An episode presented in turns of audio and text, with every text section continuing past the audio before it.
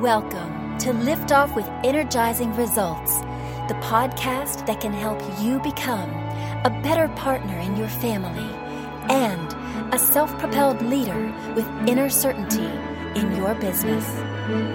Now, here's your host, Uwe Dockhorn. Welcome to Lift Off with Energizing Results. Let me start with an invitation for you before we dive in. This is a safe and neutral space here. The more open and honest you answer the questions that will come up to yourself, the more effective this will be for you. Sound good? Okay, here we go.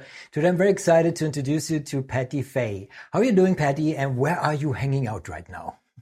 I am doing absolutely great. And I'm hanging out in Longmont, Colorado. I can see the beautiful Rocky Mountains out my office window. Oh, I, would love to have a peek. Fantastic. So, Patty Fahy is a physician leadership coach and host of the License to Lead podcast. She lives and breathes physician leadership and loves to dig into neuroscience. I think your mission to guide leaders and leadership teams to create a positive and productive organizational culture is remarkable. So I'm very thankful I can talk to you today, Patty. Thank you so much. Thanks for having me. I really appreciate it. It's really a pleasure. So, shall we get to it? Yes. All right. So, my first question for you is um, Who's your ideal client and what's the biggest challenge they face?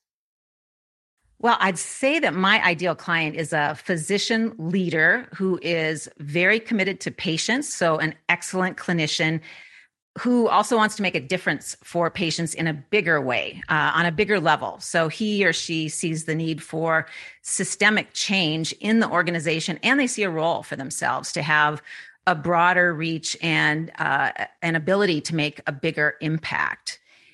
And the challenge that um, my clients and physician leaders and physicians in general face, and maybe I'll divide this up into externally and internally. Um, but externally, they're just managing uh, overwhelming requests. So they're managing all sorts of complex interpersonal dynamics. I mean, every single person around them uh, is a whole universe of struggles and competing priorities and dukkha, suffering to some degree. And medicine is often led or managed by people who have what I call a BSM or business school mindset. And this is more of a focus on profits instead of patients. And so this creates conflict between physicians and, uh, you know, who prioritize patients and those who are often managing or leading the organization. So it's that clash of values. Um, uh, so those are all external challenges and internally i think it's a big challenge for physicians to navigate their own limiting beliefs about what they're capable of and how they should function. And i think the healthcare organizations that are most in need of excellent physician leadership are the organizations that are really in the grip of this profit oriented sort of toxic culture. Uh, and by definition if if you're in a toxic culture, everyone, the nurses, technicians, physicians, managers, everyone is in at least a low grade threat state. And uh, in reality, uh, oftentimes they're just a conversation away from being, you know, in a full on amygdala hijack. And we know from neuroscience that we're so highly sensitive, even disproportionately sensitive to threat. And our social environment uh, the interpersonal dynamics is the biggest source of threat and stress and distraction and dysfunction. Uh, and we can't think very well when we're in a threat state. So I like to put a, you know a spotlight on the sorts of things that create threat at work and talk about how to mitigate that threat. And it's super important for docs to realize how they might be creating threat and how they can reduce that so their teams can be more effective and uh, of supreme importance so their teams can take better care of patients. Well, I, I appreciate that you uh, highlight the, both uh, of these areas, the external and the internal. I think it's super important to have that, yeah, holistic approach uh, to that, uh, to these systemic challenges. But uh, I think also the the system, it, there should also be systemic solutions to that point. And what are common mistakes uh, when they, you know, uh, your clients make typically in these boundaries of these uh, systemic challenges, so to speak, um, to trying to solve that uh, these kinds of problems? Yeah, I would say that the uh, one of the most common um, mistakes is really just not recognizing the role of interpersonal or social threat at work.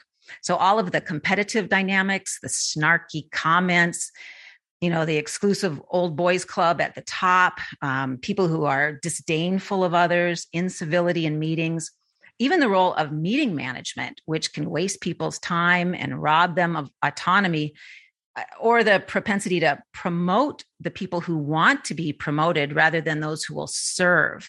And elevate everybody else around them.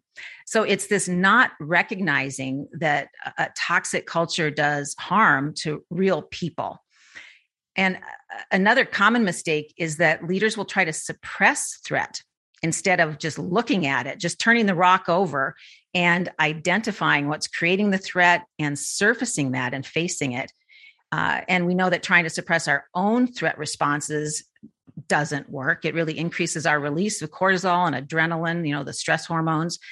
And trying to suppress the the threat that our direct report or that our teams um, are reacting to, trying to suppress that threat state uh, that doesn't work at all. It's going to magnify the issue and increase the resistance that the leader's getting from from the team and decrease trust in the leader.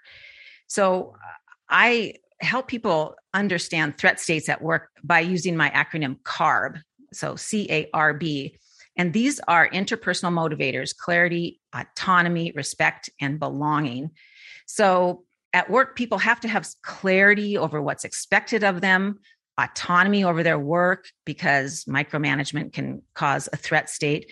Respect is the third interpersonal motivator. I heard somebody say that respect is like oxygen. You don't even notice it until it's gone, and then it's all you can think of.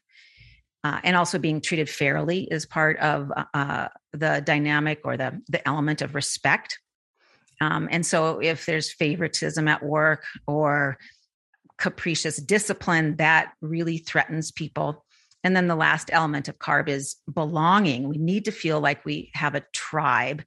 And so all of that sort of the inside jokes and clubby kind of behavior can really threaten that sense of belonging and and those are the kind of workplaces that just do not develop any loyalty by people who work there if they if really carb is threatened at all levels um, there's not going to be a lot of trust or loyalty.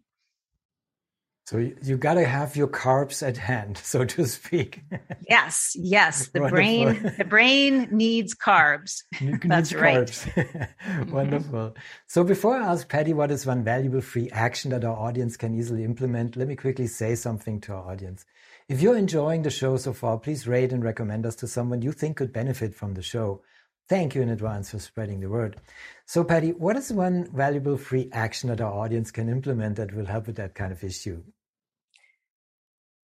I would say to develop or build on your meditation practice. And that might seem like it's kind of an out there thing for somebody who, uh, you know, for decades I've been teaching and training physician leaders. Um, but I think developing uh, and building on a meditation practice will help physicians um, can really help help anyone step back from their thoughts and emotions. So it, it's so useful to be able to notice like what's going on in a meeting. Why is my heart racing? Why has my face gotten all mm-hmm. flushed? What are all these perseverating thoughts? You know i he said that. I should have said this. Why did he say that? What am i going to do next? So all of those things can be part of, you know, a full on amygdala hijack. And when we're hijacked, we can't really bring our prefrontal, you know, cortex to play. It, it's uh, it can be unplugged. Um, but if we are but if we have a, med- a, a, meditation practice and we can just get a little bit of distance from these thoughts and emotions, uh, it can help keep us from getting hijacked. And if we are hijacked, it can help us bring that prefrontal cortex back online a little more quickly than we otherwise would. Um, and I would also say, I'm going to throw in another free action. It's very related. You know, once a physician leader or anyone is aware of the harm that's done by robbing people of their carbs, um, it's so important to take great pains to keep your team out of a threat state. So, um, you know, the your your direct reports brains are not working well if you're allowing a threat state much less if you're causing the threat state and and so we really uh, want people to create the best work environment um, and and it can help. It can go a long way if you pay attention to the carb factors um, on behalf of your team.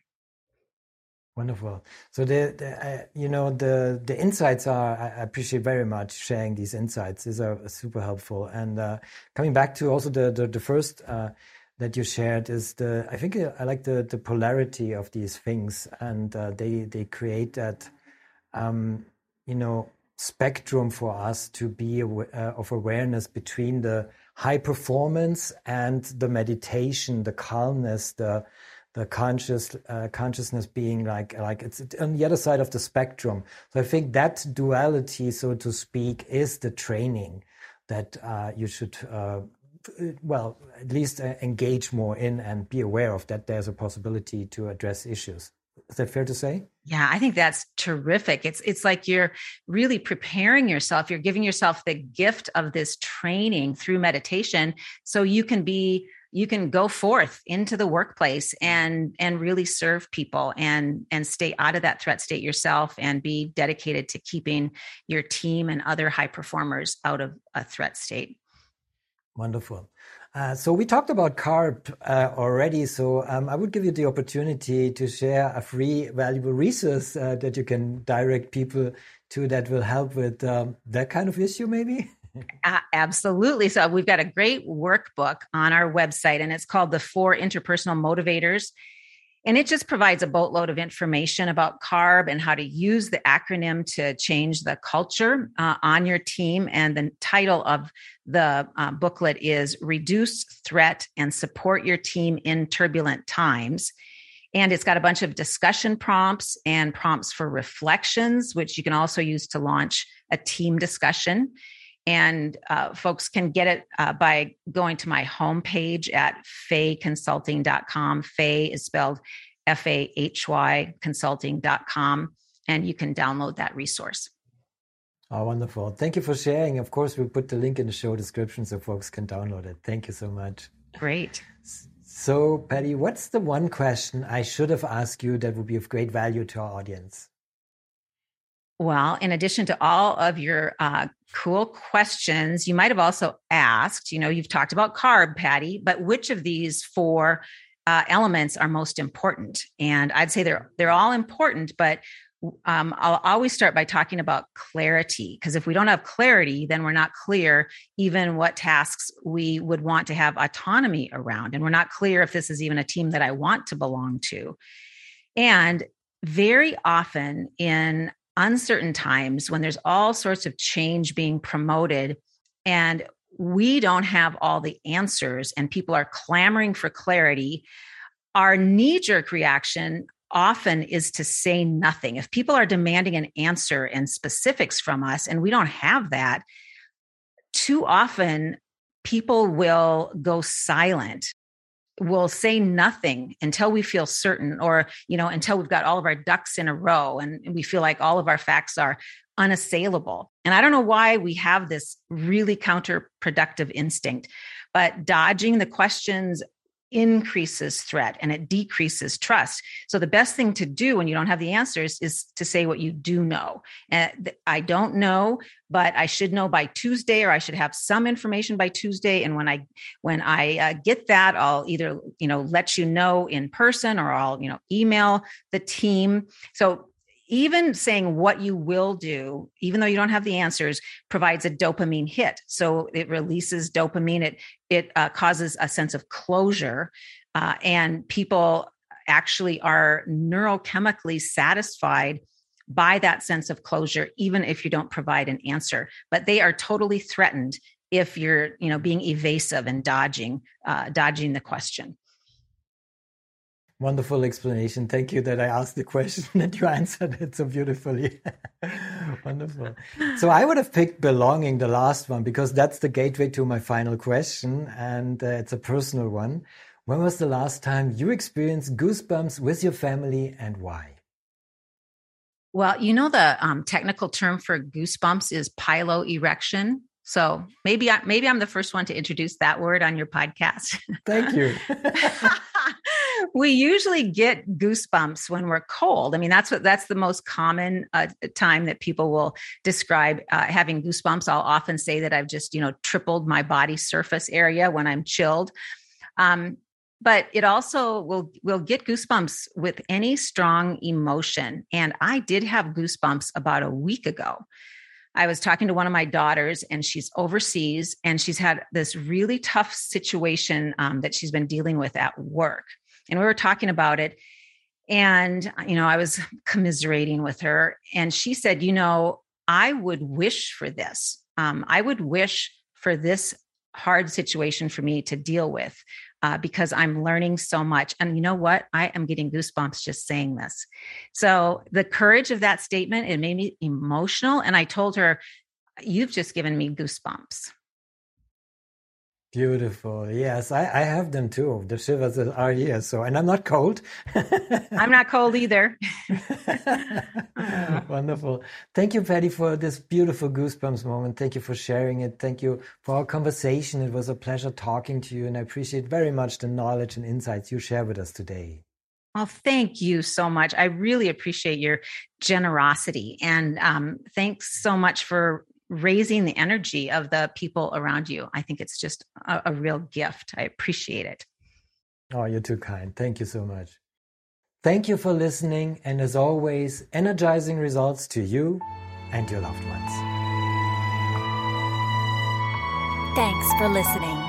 If you enjoyed the show, please rate and recommend on Apple Podcast, Overcast, or wherever you get your podcasts. You can also get more great information at uwedockhorn.com.